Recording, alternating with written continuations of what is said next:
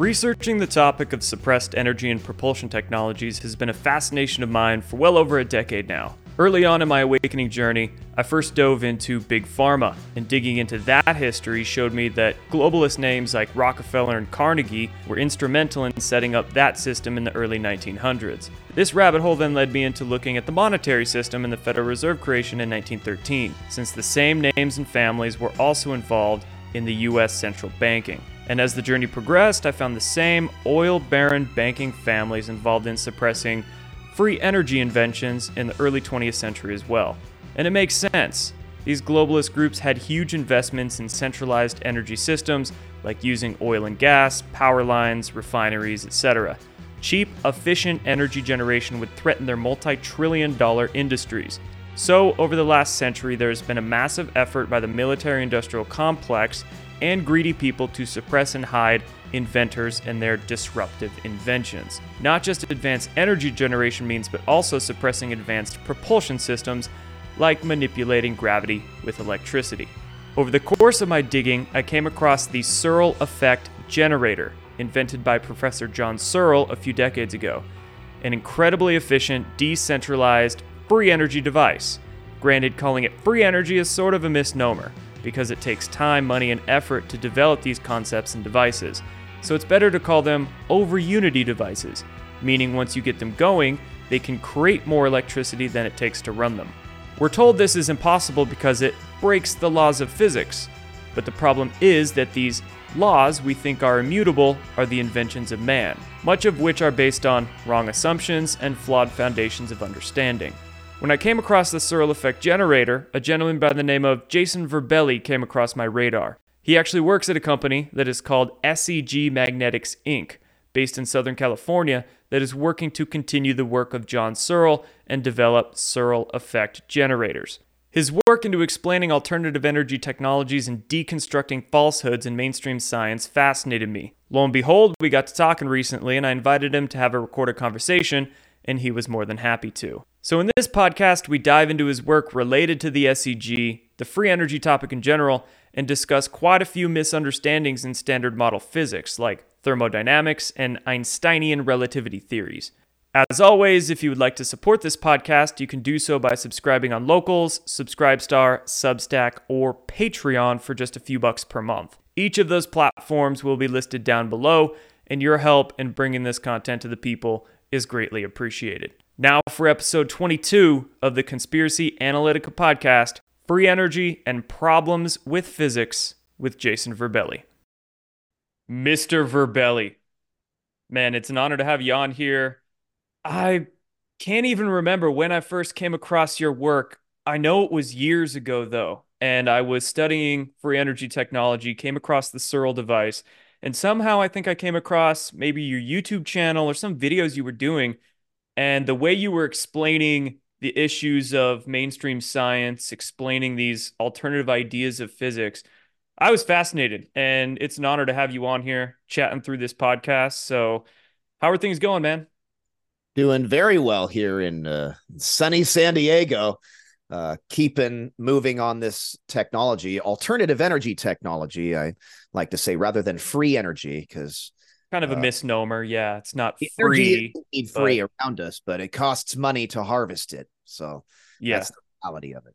So uh, yeah, that's what we are focusing on here at SEG Magnetics Incorporated in San Diego, and uh, we are rebuilding what a man named Professor John Searle achieved decades ago. So in a professional environment, we are validating his claims uh, step by step, which then justifies the next step. So everything that we have done so far has yielded results and justified the next level of uh, support. So what we are doing now is uh, I am personally making a bunch of magnets as John Searle originally did with his modified magnetizer. So we have a lot of uh, work since 2010 building this facility up and things are just going fantastically. We could use some more support, but uh, we move forward regardless. Yeah, of course, because small startups working with this kind of technology, they're not going to get support from the economic complex or industrial complex or the establishment, whatever you want to call it. So kind of got to do it grassroots and bootstrap everything. So I, I want to get into discussing the Searle device, discussing these sorts of alternative theories of physics and energy and all that sort of stuff. But first, for people out there unfamiliar with you, your background, how did you get into how did you get into all this? How did you get connected with SEG magnetics and what's your background in physics? First, I got involved by wanting a better way of living, sick of paying for bills like everybody else. And there's got to be a better way. So, looking into uh, you know, people like Dr. Steven Greer and the Disclosure Project is where I first started off in the journey, and then uh, branched my way into all these other people making these outlandish claims. And they are either the most important thing of humanity or a complete hoax and nonsense. So, getting out of my armchair and doing actual research, meeting with people, shaking their hand, looking them in their eye, and scrutinizing them for real you learn to sort the wheat from the chaff and maybe 80% or more are chaff. So you have to search for those diamonds in the rough. And you got to polish the diamonds off too because there's a lot of misconceptions too. So i got involved with this advocating for uh, different alternative energy technologies and i found professor john searle's uh, videos and claims and experiments with fernando morris building this homopolar motor and this demonstration mock-up. You spin these magnets and they keep on spinning because it's plugged into a wall socket. And uh, this is displaying the characteristics of the design of this alternative energy device that ultimately does not need to be plugged into the wall socket. So trying to invalidate the claims i validated it more and more. So i'm saying okay if this is for real it deserves some real dedication. Uh, it, extraordinary claims require extraordinary evidence, and acquiring that extraordinary evidence sometimes requires extraordinary funding and support and effort. So uh, I got off my butt, moved away from my family and friends from the San Francisco Bay Area to San Diego here, and then dedicated myself fully to this endeavor to try to build it up and uh, and validate it on a larger scale for others my background in the science is school of hard knocks. Uh, I wasn't classically taught in a lot of these things, but was taken under the wing of professionals in electrical engineering and physics and people who had degrees. And uh, they trained me for uh, almost 15 years now. So that's where I didn't get it from a school. I got it from real hands on training, doing things in a lab and a shop, experimenting, hurting myself making more mistakes than uh than solutions and learning what not to do but that's apparently uh how the originators did it as well so uh then I started doing online university stuff like through the YouTube universities, watching documentaries, and then just trying to educate myself and display that and apply it to my own life. Uh, the other technologies uh, are beneficial that I've looked into, but the SEG and John Searle's claims seem to bring everything together into one device. And uh, I think that is the most beneficial to focus on because right now we're living like the Flintstones, and we could be living more uh, like the Jetsons, but without the uh, the button pushing. Yeah, for sure. Every time I have to stop at a gas station and fill up my gas tank, or every time I play for a plane ticket and fly on one of those vacuum sealed rocket propelled tubes. It just pains me inside because I know society could be living so much beyond that. And one of the biggest hangups in getting us there is just simply people's consciousness, people understanding that these sorts of things are possible. The things we're learning in universities and colleges are not wrong, but incomplete and based on flawed foundations. And some of them some of them are completely wrong. Uh, true yeah very I, true. I dropped my degree in psychology which i was initially taking. I had six years of that and then i wanted to focus more on physics and uh, engineering but i was seeing school just wasn't teaching the right uh, information. Uh, they would have things in textbooks that were contradictory so i'd raise my hand a lot and yes that is a correct point but we have a curriculum we got to stick to. Yeah.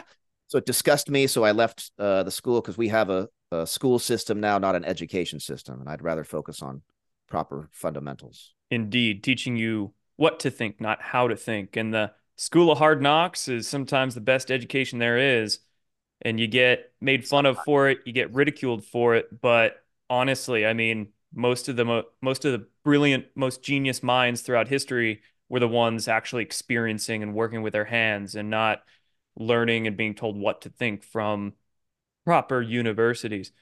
But uh what I mean one of the things that first kind of connected started connecting all the dots for me is looking at some of the big industrialist families of the early 1900s like the Rockefellers and Carnegies. And on one hand, here they are making loads of money off fossil fuels, oil, copper wires, trains, and things like that. And on the other hand, here they are funding universities. It's, with the, uh, it's a giant uh, racket, really, and it's a tradition of nepotism, and it's created this idiocracy of groupthink where the world now accepts ideas that are mutually exclusive to reality and they are wasting our tax dollars on wild goose chases to continue to promote this stuff and subvert the uh, uh, information that could challenge it. Anything that can be challenged, they might not necessarily peer review. Uh, you know, Jeffrey Epstein was a big uh, part of the Nobel Society and peer review process, as yeah. was Maxwell's father owned scientific journals, and they uh, put the the kibosh on a lot of other people's studies. So if you weren't part of their group, then no peer review for you wasting tax dollars on wild goose chases. I kind of feel that way with CERN and nuclear fusion.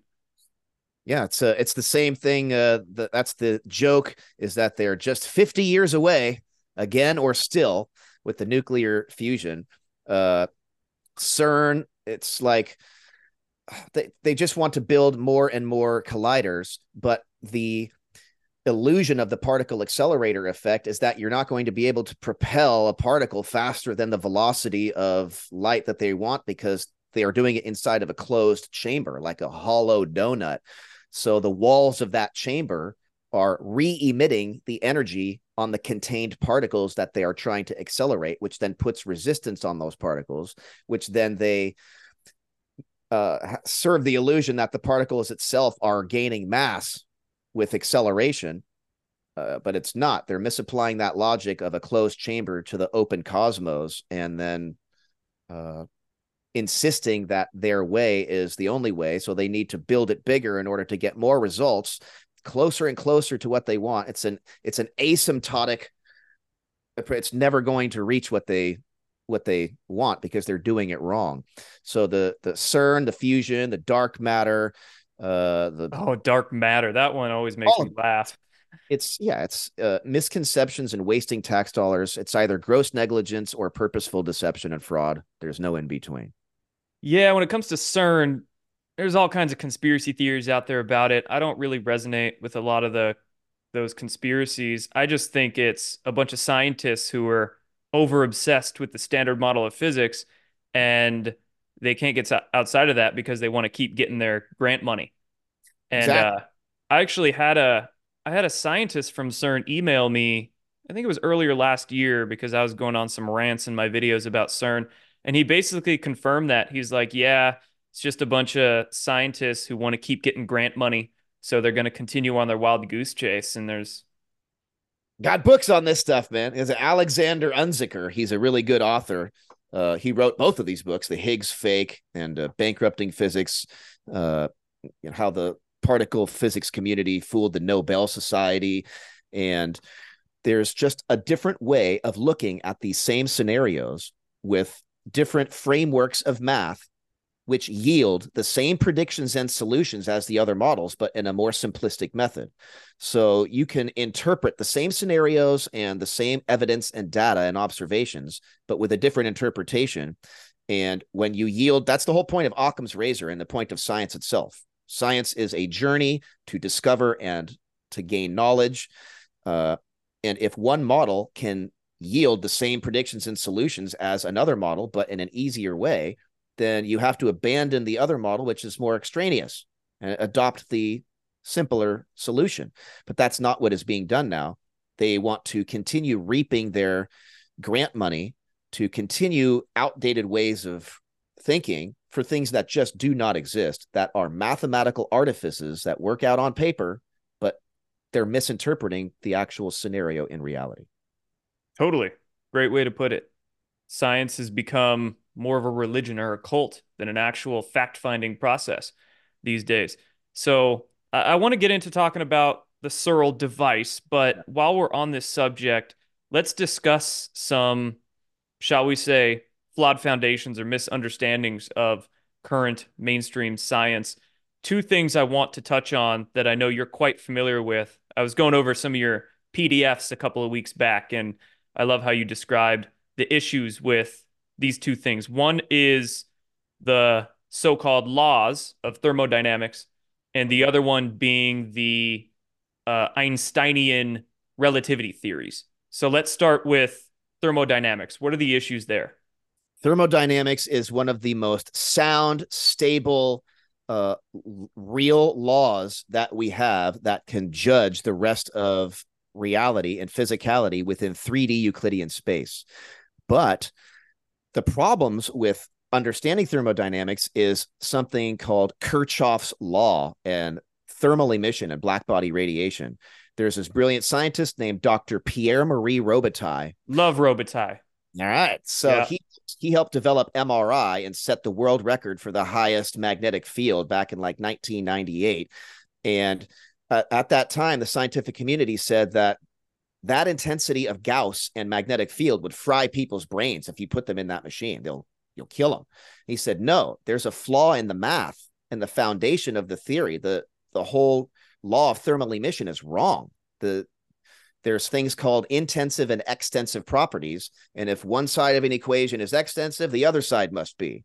But Kirchhoff's law violates that, which is a violation of thermodynamics. So people's understanding of thermodynamics is flawed, but the actual laws are quite stable. So the second law of thermodynamics is what people have a issue with uh, as it pertains to closed systems like perpetual motion machines. You can't get more out than what you put in. Of course, fill a glass with water. You can only pour out as much water as you put in it, right? Charge a battery. You can only drain it with as much energy, right? But what but happens? Isn't, isn't our universe an open system, though? Thank you. Yes. Exactly. So, what happens if you standing outside with that uh, glass of water during a rainstorm? Then, the more that you pour out, the the uh, surrounding environment can contribute to that glass more than what you put in openly. And at that point, it's no longer a closed system. Second law of thermodynamics only applies to closed systems. Neg, uh, there's uh, entropy describes the disorder of a closed system. Neg entropy and syntropy describes the order of a closed system. But everything in the universe wants to tend to disorder uh, unless you can consciously engineer that order. Because as Newton said, something in uniform motion will maintain its uniform motion uh, unless acted upon by an outside force. So if you build something coherently, when when you start that up, it will maintain that baseline of coherence once it's in operation at a constant. So most machines that we have are not perfectly balanced down to the atom or down, you know, it's they throw things together, it loses more electrons than it gains, it heats up, it bogs down, it wears out. Uh, John Searle developed a method of bringing in new electrons as old ones leave. All electricity known is like shedding electrons until you lose them, or like Nikola Tesla, you could jiggle them in place, the existing electrons there, AC. John Searle figured out a way to bring in new electrons as old one leaves in a wave like manner. So it's a completely different method of doing things that abides by the first law of thermodynamics in that the energy is conserved. The energy you're harvesting has to come from somewhere. But in this case, it's coming from the surroundings that we take for granted as temperature. Heat and temperature are two different things. Temperature is the measure of all the surrounding energy. So when you're stealing radiation, you're harvesting that from around you. Now you have less or that less disorder around you because you're converting it to something ordered. So then the temperature drops in proportion. That kinetic energy is depleted, but then is recharged by the sun and the ambient of atomic energy from the earth and everything. So you have this open cycle of energy of harvesting and using, depleting, recharging, harvesting, using, depleting, recharging, like a hydroelectric dam on the so called quantum scale, subatomic scale electrical engineering. Uh, I don't like the word quantum. I don't either. I think it's used as an esoteric cop out now, like magic or or God. Uh, anything mysterious, just throw in the word quantum, and you could sell your products for for more. And it's just right, it's ridiculous, man. Yeah, man, this conversation ex- is exactly why I wanted to have you on here today. So, um, let's see. Yeah, mainstream science, physics tells us that perpetual motion is impossible. Yet I'm watching our planet consistent, consistently spin and fly, and you know our cosmos is always in motion. Motion is a constant. It's continuous. So we talked thermodynamics. Now let's touch on the theories of relativity. I, I guess mainstream science loves to ponder this idea of time being a fourth dimension or space-time curving or all these sort of abstract ideas that I I think are figments of imagination and not really applicable to real world. So touch on that. Am I right or wrong? Correct. That is correct. Uh, going back one step, uh, perpetual motion does not exist, although you can get something to probably work for millions and billions of years, but eventually it's going to blow up. The universe doesn't even last forever. So nothing is forever, perpetual, eternal, or boundless. So mm-hmm. there's technicalities there. No, perpetual motion is not real, but you can get something going for a long time. Gotcha. You...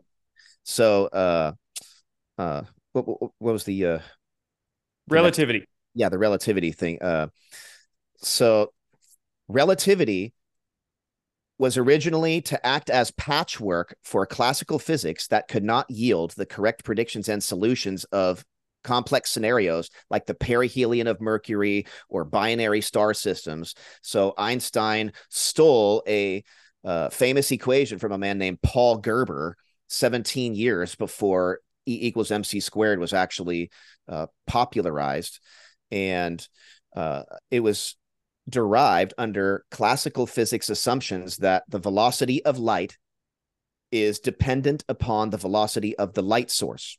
Einstein quoted saying, if the velocity of light is dependent, is even a tiny bit dependent upon the velocity of the light source, then my entire theory of relativity and gravitation is false. So, uh, relativity abides by the mathematical framework of Lorentz transformations which by consequence says there is a fourth dimension, that there is space time curvature, that gravity is not a force, that time dilates, and that mass increases with acceleration. Those are mathematical consequences of that model. And for a hundred years, that was the only method that could correctly yield the predictions and solutions of the perihelion of Mercury and all these other complex problems. So the world has been brainwashed into thinking that relativity is valid because they take math as being the end all be all validator to a scenario but you can derive equations for how Santa's reindeer fly because of an infinite accumulation of dark matter underneath their hooves, which infinitely curves space time, which infinitely makes it uh, so that Santa can deliver the presents all in one night. You can derive equations under Lorentz transformations to prove, mathematically prove that scenario. But that hypothetical scenario doesn't actually exist in reality. So people have mistaken the uh, difference between evidence and proof. Every article you see uh, new experiment proves relativity again. Proof is math. Experiments do not provide math. Experiments provide evidence. You can then interpret that evidence using a particular mathematical framework, and then you have to suffer the consequences of that framework. Relativity says there's space time curvature, fourth dimensions. It's not real. Galilean transformations under classical physics was reformulated by this man named Dr. Edward Dowdye in 1991 with his book called the extinction shift principle. Uh, and in that, he derives equations that can now, 100 years later, for the first time, solve the perihelion of Mercury using only classical physics and elementary math within 3D Euclidean space, not needing any fourth dimensions or relativistic procedures. Uh, and this man's life work he used to work for nasa. He was an engineer. He helped build satellites and laser systems to detect the polar ice caps uh, venus atmosphere uh, microwaves deflecting from quasars. Uh, he discovered that the relativity interpretation is completely wrong. It violates actual observations. And when you take a closer look the classical physics absolutely dismantles relativity and every claim and experiment that they have said is attributed to relativity. So this Galilean transformations is extremely important and can yield the same predictions and solutions, but in easier manner. So we don't need those things. Special relativity is said to only take place at above 0.9% the speed of light but that's never been experimentally achieved. So it's all assumptions. They uh, derive that because of Doppler shift theory, thinking that the same wave packets are distorted within the same frame of reference. But it's the exact opposite time remains constant while the velocity of packets shifts in different frames of reference.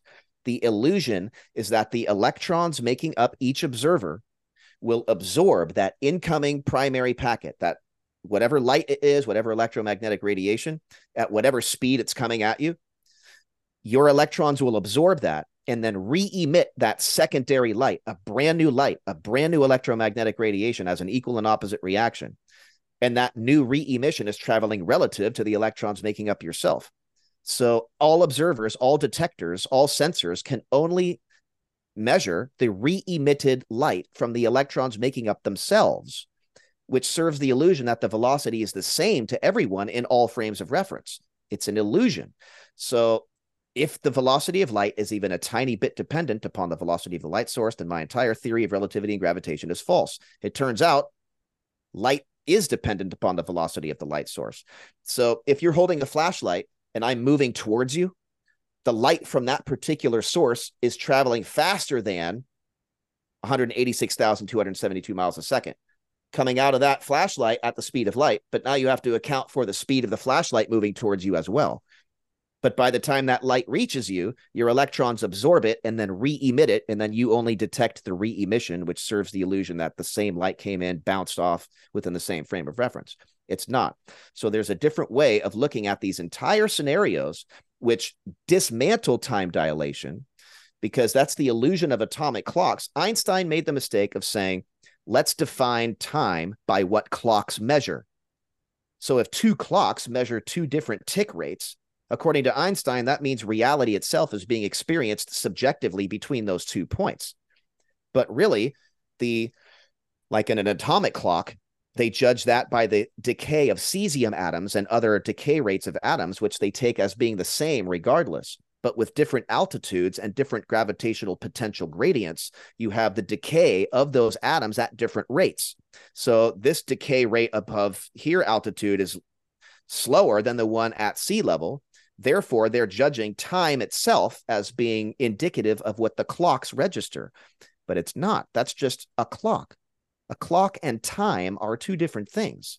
The clocks can switch around depending on gravitational influence, but that's not representative of reality itself dilating. So the entire concept of time dilation is invalid, even though you can see apparently the difference in clocks at different locations but clocks aren't reality itself. So di- reality does not dilate. And for every claim made for relativity, it can be dismantled using this other alternative, which yields the same predictions and solutions without need for relativity. Mainstream science assumptions based on assumptions based on assumptions rooted in math and abstractions and not really in experience or observation. So, thank you for that explanation. Appreciate that. So, moving forward in the conversation now, you mentioned Tesla earlier. So Tesla very popular, but I don't think I think a lot of Tesla's ideas are sort of misunderstood by a lot of his followers, honestly. And um, what, are your thoughts on Nikola Tesla and the sciences he was working on? Firstly, uh, I want to clear up a misconception about Nikola Tesla that's pervaded the internet for years. Please do. Nikola Tesla never said anything about 369. There is no quote, there is no source for that alleged statement. It's an internet myth. And I have challenged people for over 10 years to provide the source of the original quote for Nikola Tesla saying anything about 369. He said, you know, uh, harmony, uh, vibration, and uh, is the key, and and and harmony and resonance, but nothing about 369 in particular. I've looked through all his Colorado Springs notes, interviews, all publicly available material. It doesn't exist. So there's that. All right.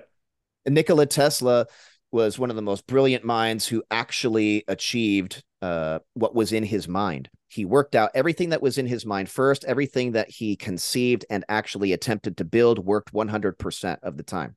It's amazing. It's like he had a 3D CAD pro program design in his head. Uh, the NPCs can't do that. Nah, they got aphantasia, not hyperphantasia.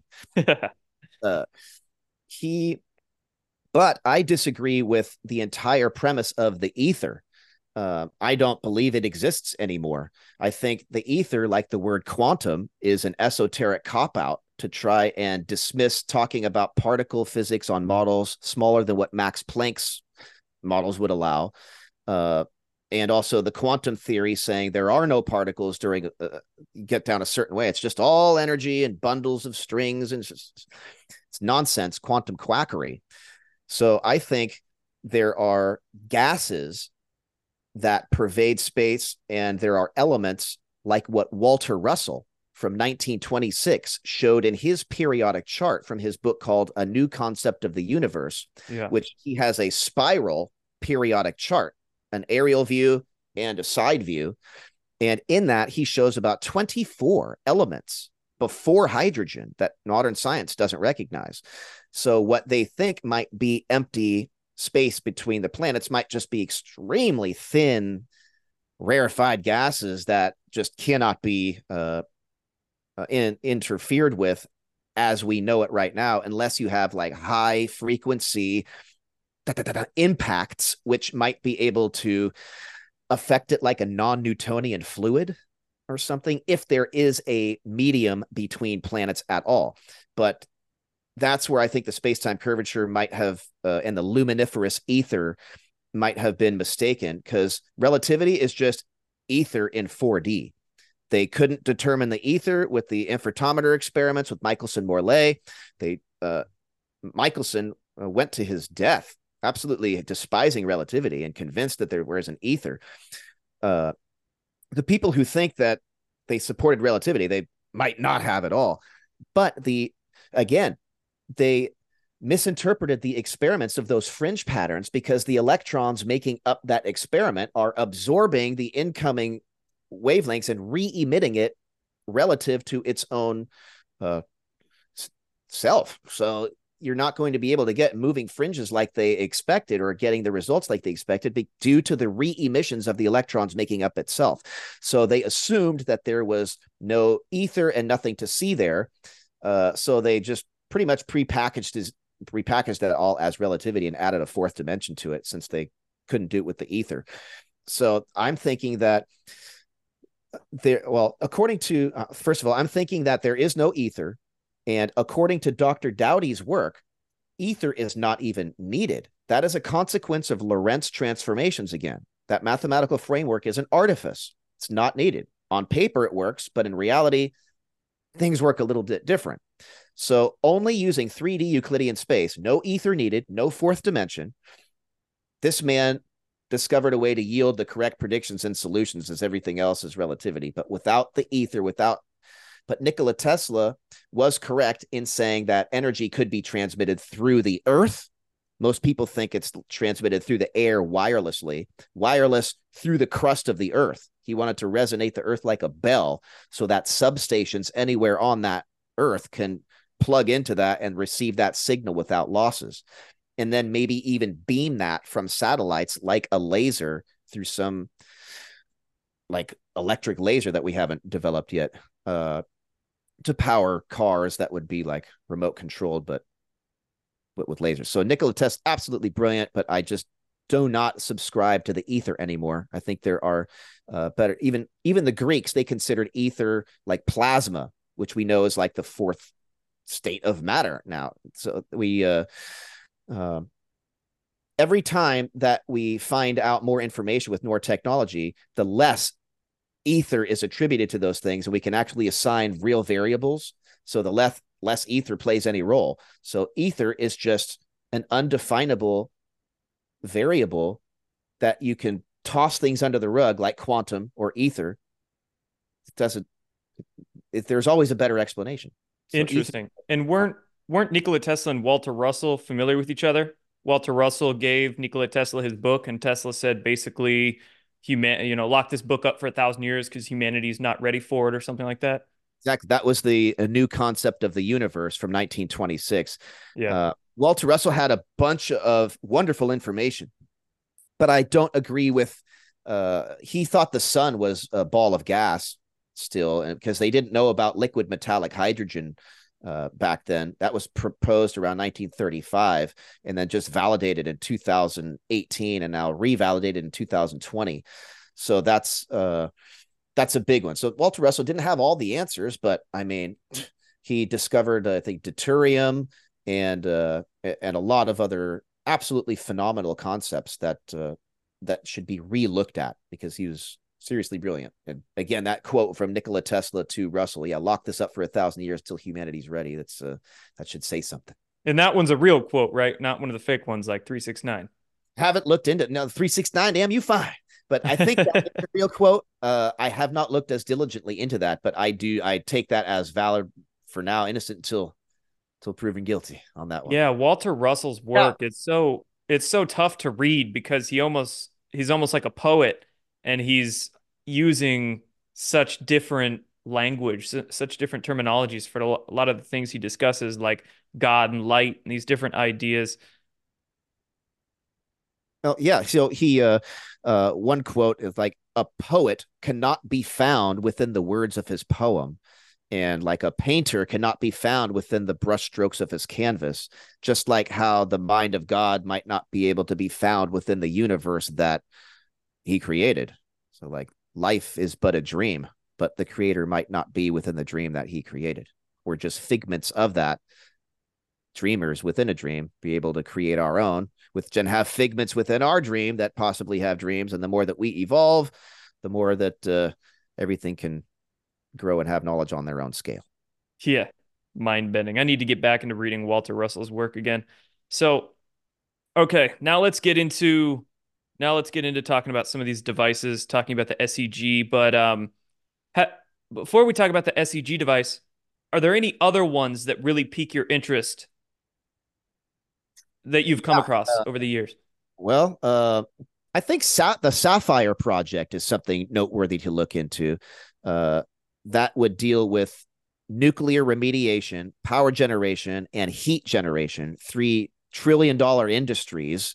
Uh, so what they do is they were trying to validate the atmosphere and surface of the sun and a different model of the sun rather than a ball of gas model. It's actually made of condensed matter and they use a tungsten spherical electrode that is powered high voltage inside of a, uh, a vacuum chamber and this thing no photoshop needed this thing glows like a star and it produces heat just above the surface of that electrode, equal to the heat of a star. Uh, but that heat is trapped in the atmosphere in this magnetic field around it. So it doesn't melt the walls of the chamber, it doesn't melt the electrode. The heat's somehow trapped through what's called Alfvén waves, like the Nobel laureate Hannes Alfvén, magnetohydrodynamics.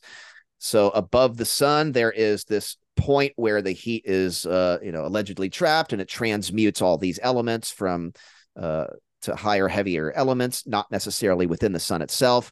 And this process and project can not only validate that but can generate energy and heat and uh, remediate nuclear material within that thin area where it's extremely hot. Like nuclear materials just lose their radioactivity and transmute into other elements. So i think that is something to look at for sure. Uh, I think the water car and the hydrogen technologies are still applicable, but we need to do a lot more work on that. Oh yeah, and, the Stan Meyer car and others. There it is. Yeah. Yeah, I have some other projects here. Yeah. Alternative energy solutions. So what other things might be cool? I see Robitaille on there. Yeah, There's your so. SEG. We got we got some other stuff. The uh, rotating superconductors of Dr. Eugene Podkletnov. The uh, uh, resonant nuclear battery from Dr. Paul Brown. So what he did is he found that like a half-life of material if it has a 10,000 year half-life they usually want to bury that he figured out a way to turn that into a battery so if it has a 10,000 year half-life you have a 10,000 year battery at a constant Current nuclear theory says you could only extract 0.063 watts of power from one gram of strontium 90. Strontium 90 has a half life of 28 years. Dr. Brown found a way to extract 7,500 watts from that same gram of strontium 90, 100,000 times more energy than what nuclear theory says is possible. He was killed just before his company NuCell went on the stock market. And there's a book called The Half Life of a Nuclear Battery, written by Philip Talbert. He was a he was a real jerk. He tried taking over the SEG company Hmm. And tried, tried getting John Searle to sign his rights away so that they could take all of the equipment and bring it to Florida to start their own endeavors because they thought they had a better way. Because Dr. Paul Brown developed his own SEG trying to study John Searle. And Philip Talbert and these other guys were there witnessing this when he tested it. It was a strontium 90 neodymium alloy. And he had this thing, he started it up and they said it created over a megawatt of energy until it started glowing, melted the 10 gauge copper wires that were connecting it, and they couldn't stop it. And it was burning up, almost brought down their lab. So they took that as validation that, holy crap, John Searle has something here. So Dr. Paul Brown sent 13 different letters trying to communicate with John Searle around 1986. But that was also the time that John Searle got all of his stuff stolen from him from the electric company because he uh, he worked for the electric company. He developed this technology with them. He was using it at his home to power his home, unbeknownst to the electric company. The electric company considered it was their property since he built it on their company property with on company time using company resources while he was working there. So they said, this device is ours, and all electricity that generated by it is considered ours. So if you're powering your house with this electricity, you're stealing our electricity. So they got into his house. They took it out of his wall where he had it plastered in. And there was a big debacle. They took him to court claiming that he was stealing electricity. The judge demanded the electric company bring in this device they claimed they confiscated. Electric company was not cooperative. Judge dismissed the case. Ever since then, John Searle had been trying to rebuild his technology and make outlandish claims that he was having his powering his home and flying devices and all this.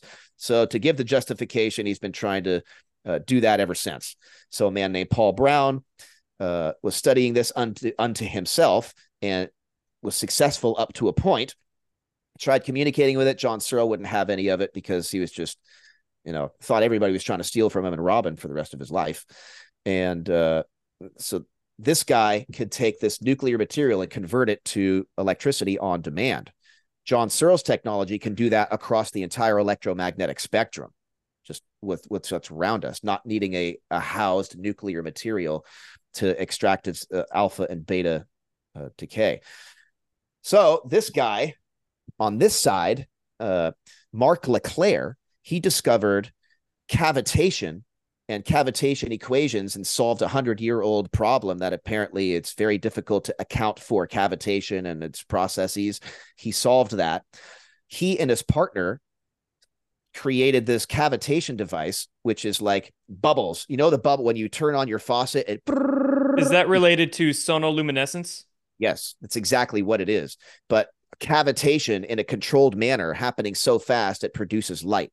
That's sonoluminescence. Mm-hmm. So what he did is he got some uh, 250 bucks for $250 from parts at Home Depot and some ultrasonic transducers and some other technical equipment, but mainly parts from Home Depot. He put this together and created a, a cavitation device where he just cycled water through it. It generated nuclear radiation to the point where they he and his partner lost their hair, got radiation sickness for over a year, and almost died just from cycling water.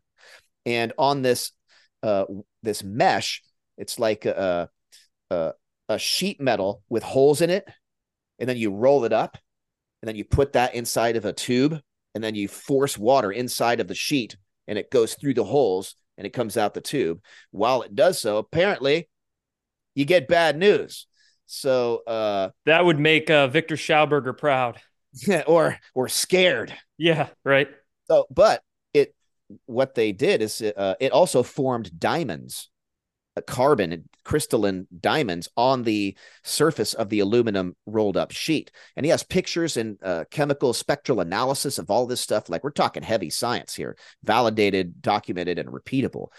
Uh, so wild claims though that you know just from cycling water you can get nuclear radiation to the point where you're you can damage your neighbors and like nasty stuff like don't do this right yeah so uh but if this guy can convert nuclear radiation to electricity, and this guy can create nuclear radiation from water, why would we need these refined uranium and all these refined uh, nuclear materials when you, you could just cycle water and you can do that that way? So that might be another uh, claim to scrutinize and uh, but that would require a billion dollars in licensing and stuff because you're dealing with nuclear stuff you need lead and bricks and uh, tell you what, Elon Musk calling his company Tesla, but then using these archaic lithium ion batteries that are horribly inefficient. Meanwhile, we could be having cars that run on water or these kinds of inventors making much more advanced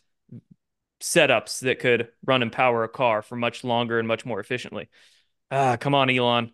But uh yeah, so these technologies could make Elon a partner or a customer. Either one. Pick one, Elon. Come on. You want to partner up? Let's do this. Yeah. Uh, but from what I understand, I've seen articles. There was one from Gizmodo uh, a, a while ago. And it's I think the title was Elon Musk is sick of inventors pitching him the next big thing in batteries. And Elon Musk is afflicted, just like how Thomas Edison was afflicted. And it's like, uh, I can understand you have lofty claims coming to your door of people with new batteries. Hey, I can make it better. I can make it better. And you just waste and spend your money and time trying to validate or invalidate people's claims. So you got to pick something, stick with it, and just do it. So I understand that business part of it, but we've had people come to the table who are interested in uh, promoting and uh, supporting our technology, the SEG, and they said that they had associates sit down with Elon Musk with claims that they have a power cell or something that can increase the charge by three to eight times for a Tesla, and that it was tested on racetracks. Everybody loved it, but that when it up went up the chain of command, people weren't interested because they had already signed contracts for the next 20 years with rockets and batteries. So, like, how is this going to make us more money than what we're already committed to? So, like, Good we're luck. So, we're so obsessed. We're so obsessed as a society with explosions, things that go boom, jet fuel. But if you just opposite that and look at implosion, look at things like impellers instead of propellers, or this cavitation you were describing, or these sorts of technologies that work with bringing energy in. I, I think that's where real advancement lies. Well, exactly. And if you are to compare an imploding cavitation bubble with uh, a nuclear explosion. But put that nuclear explosion footage in reverse. And now look at a cavitation bubble when it collapses. It's like on the macro scale. You're seeing a cavitation bubble, uh, but like, or you're seeing a cavitation bubble in reverse on the macro scale, and you're seeing a nuclear explosion uh, in forward in the the micro scale. A cavitation bubble, if it is symmetrical in its collapse, so a cavitation bubble is really superheated steam, and that steam expands in the water up to a point at which point the energy dissipates and the weight of the water, and then it will cool and then recombine, and then it becomes liquid water again. Like, where'd the bubble go? And it creates a shock wave as it does that because it's superheated steam, just steam back to water. But if that collapses against the surface of something, it creates an asymmetric collapse and what's called a cavitation jet. And that's where you get the nasty pock marks on the propeller blades, on tuna fins and dolphin fins, and you get the destruction of materials due to cavitation because it's equal to the energy of the sun. What's that? What's that water creature, that lobster or something that creates cavitation with its the pistol shrimp and the mantis. That's right. Yeah. And that's what it does. Uh, it knocks things out with a shock wave through superheated steam and cavitation. It is devastating in a controlled way. So uh, Mark LeClair figured out a way to do that in a controlled manner, which for a hundred years was completely random and people couldn't figure out how to do that. So that's cool. like very noteworthy. There's so much out there. There's so many inventors and ideas and things that have just been lost to the economic complex, lost to people ignoring it, lost to people not understanding it. It's quite it's quite sad and disappointing, but it's also hopeful because of how much potential there is out there for things like this to come out and society to advance. So to to finish up this chat, let's dive into the SEG device. We've kind of touched on it here and there throughout this talk, but what what are the I don't even know how to begin this this part of the chat, but one thing I guess that's on my mind is what are the potentials there? Energy yeah. generation, but is there also I've heard this kind of in rumblings on the internet, but you're probably the best source to ask this. Is there propulsion also available with the SEG device? Repulsion, like uh, propulsion. Propulsion, yes. Uh, that is, there's two modes to the technology. There's energy generating mode, and then there is the alleged gravitational anomaly mode. The energy generation mode is above superconducting levels. Uh, the anomalies is below superconducting levels, below critical point. So the advantages to the technology is like, okay, well, what can you do with something you can plug into your wall socket? Uh, what how many things can you plug into your wall socket right? Yeah. so would rather than have to uh, attack attached to the grid or uh, a standalone generator this would be your generator. Rather than having conventional fuel like gasoline it would harvest the radiation and energy that we take for granted all around us as brownian motion on the atomic scale and it would convert that to a wave and that wave correlates with the magnetization imprinted on these rings, which then repeat as an emergent AC subcarrier when in rotation, in addition to flipping poles north and south. So you have this resonance like a tuning fork with the internal kinetic energy of electrons. So it absorbs the energy in different wavelengths other than the one wavelength it is operating on acting as like an electron sink due to its rest state of coherence because it's made in such a uh, ordered manner that when in operation it will reap that order at a constant again. So normally the universe is incoherent wants to uh, seek to uh, disorder everything. So if you have something ordered then the rest of that incoherent universe will sort of push to it in an attempt to corrupt it. But if it is made in such a manner as to retain its order, then you're going to have this equilibrium of a flow in one direction. So you have these materials, neodymium, not NDFEB, not magnets, neodymium based magnets, just pure element 60, raw element 60, neodymium. That is the core the the uh, the valence electron in the current model, the atomic model, you have this extra electron on the outer orbit of that that is easily stripped on that atom.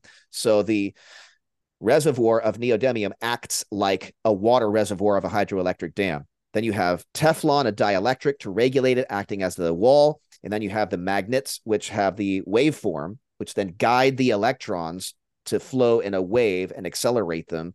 And then you have copper, which is the emitter, which then jettisons the electrons at high velocity into awaiting pickup coils.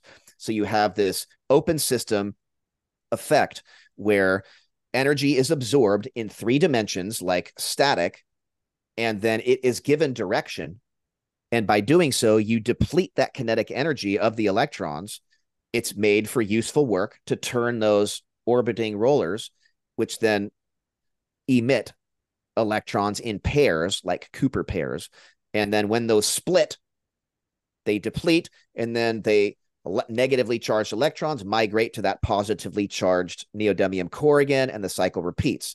So, as long as there is energy around to convert, you will have a system that can meet the demands up to a certain point. The amount of mass in the system will determine the amount of energy that it can harvest and output. So the bigger you're going to have to build it if you want more power. The smallest device that we are working on now is about three feet in diameter, standing four inches tall, and would deliver about 15 kilowatts, weighing 180 pounds.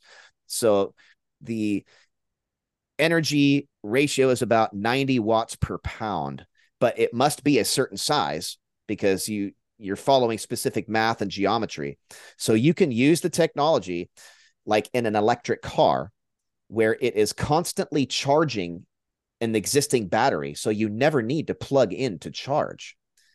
Or you can replace the existing batteries altogether, but you will need to like uh, swap that out with an equally heavy and massive SEG unit that would be underneath the car.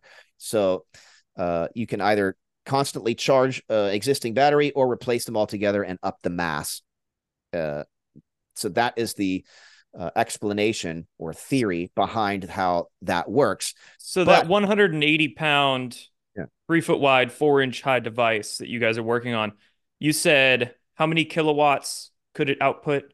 Uh, 15 kilowatts. That's 15,000 watts at a constant. And then there would be a limiter on that. How and how much could that power essentially? Like one home, how many homes? Oh, yeah. So one American home, probably at peak, if you have your uh, 10,000 watts, let's say 10 kilowatts at peak, you got your uh, your vacuum cleaner on, you're running your laundry, you got your stereo blasted, you got everything, all your appliances on in your house, jacuzzi, everything. And then when you're turning off and on your vacuum cleaner, you got spikes of energy. So that's about 10,000, 12,000 watts, 10 to 12 kilowatts. So this 15 kilowatt unit would be more than enough to handle all of the needs and account for any spikes. So you wouldn't have to be attached to the grid. You would have a standalone unit that wouldn't be at risk of blackouts and could handle all of the needs. Couple of questions. Um, how easy would it to be to take basically this setup, this 180 pound device, outputting 15 kilowatts? How easy would that be to retrofit to a home?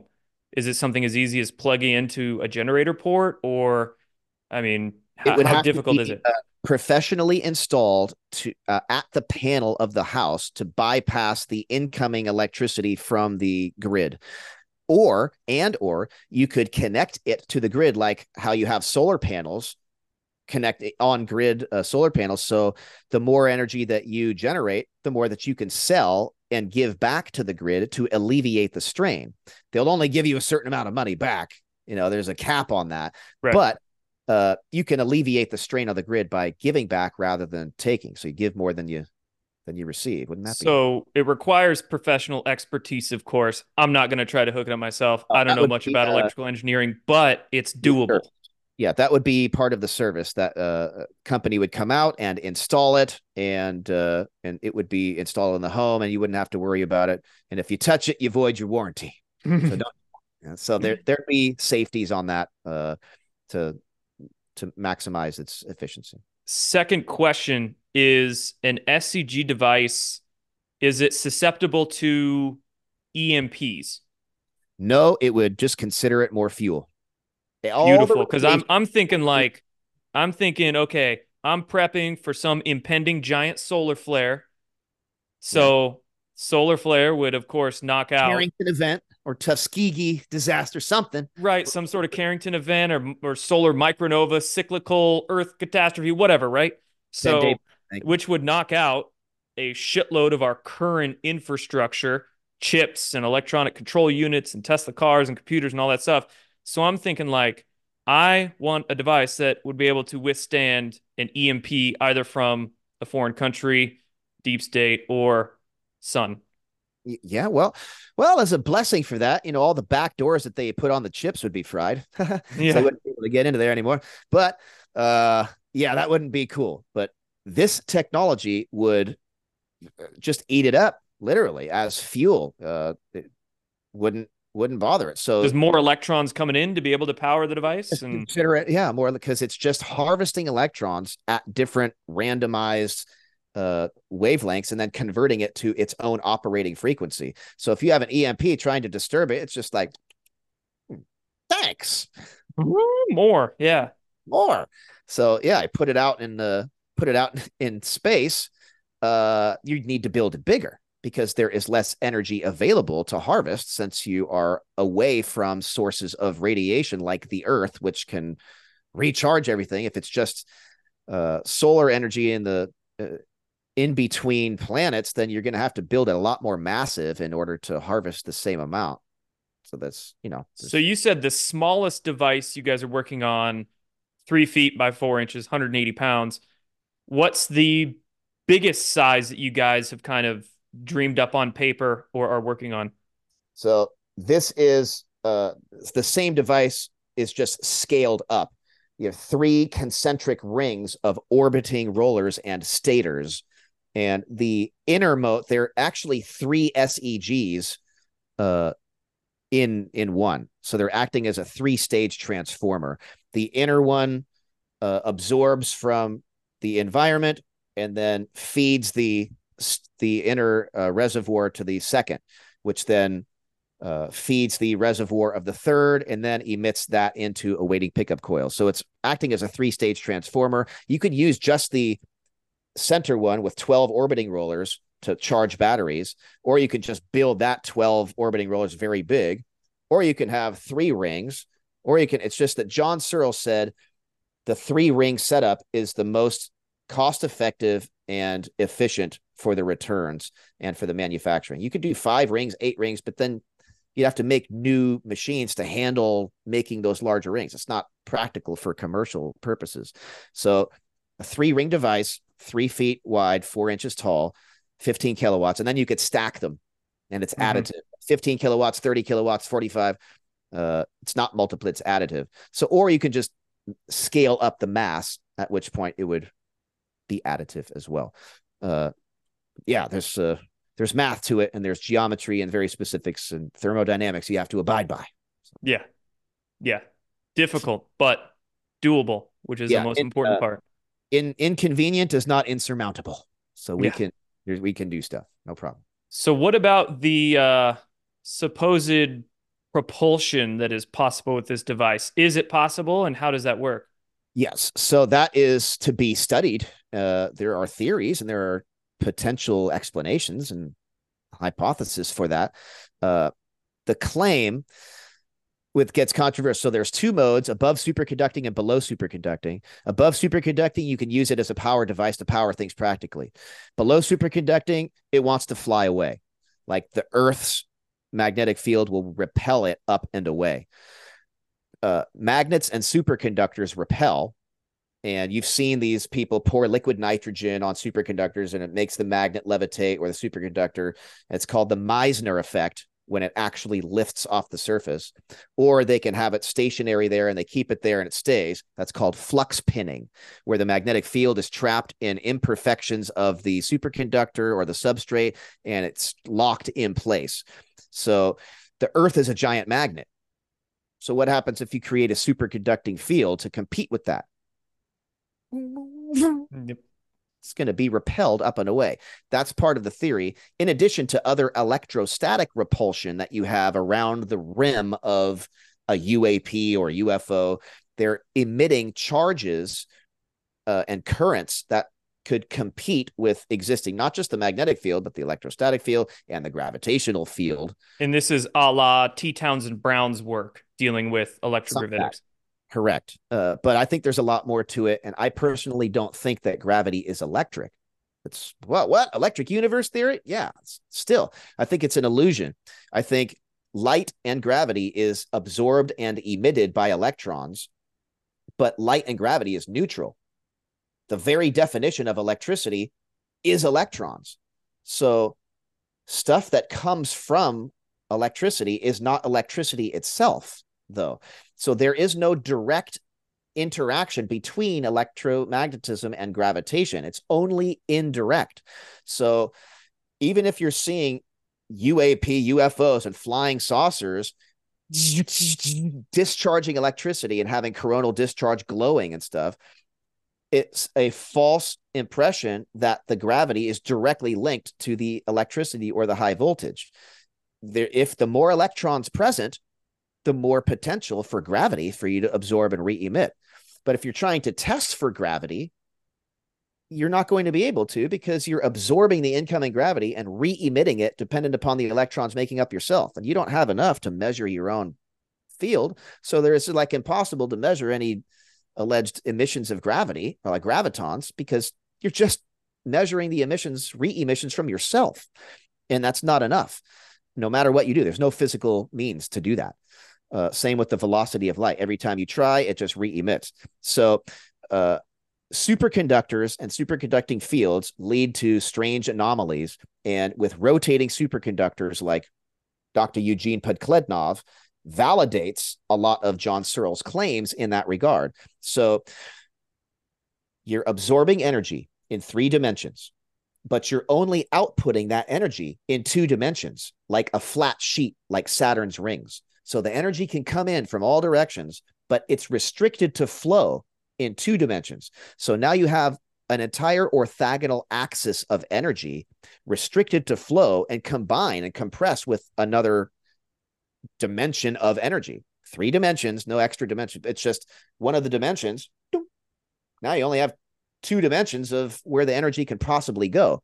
So now you have more energy on one plane, like a laser beam. So you're drawing in energy in three dimensions and outputting it in two dimensions.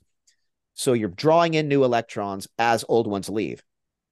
But what happens if you draw in more electrons faster than they can leave? Uh, that's where you get the gravitational anomalies.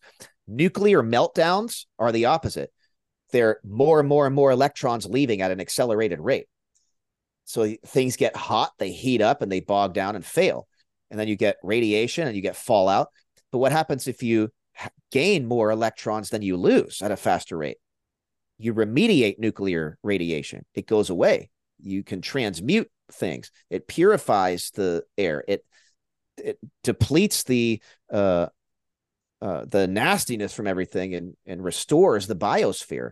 So and it also can generate gravitational anomalies.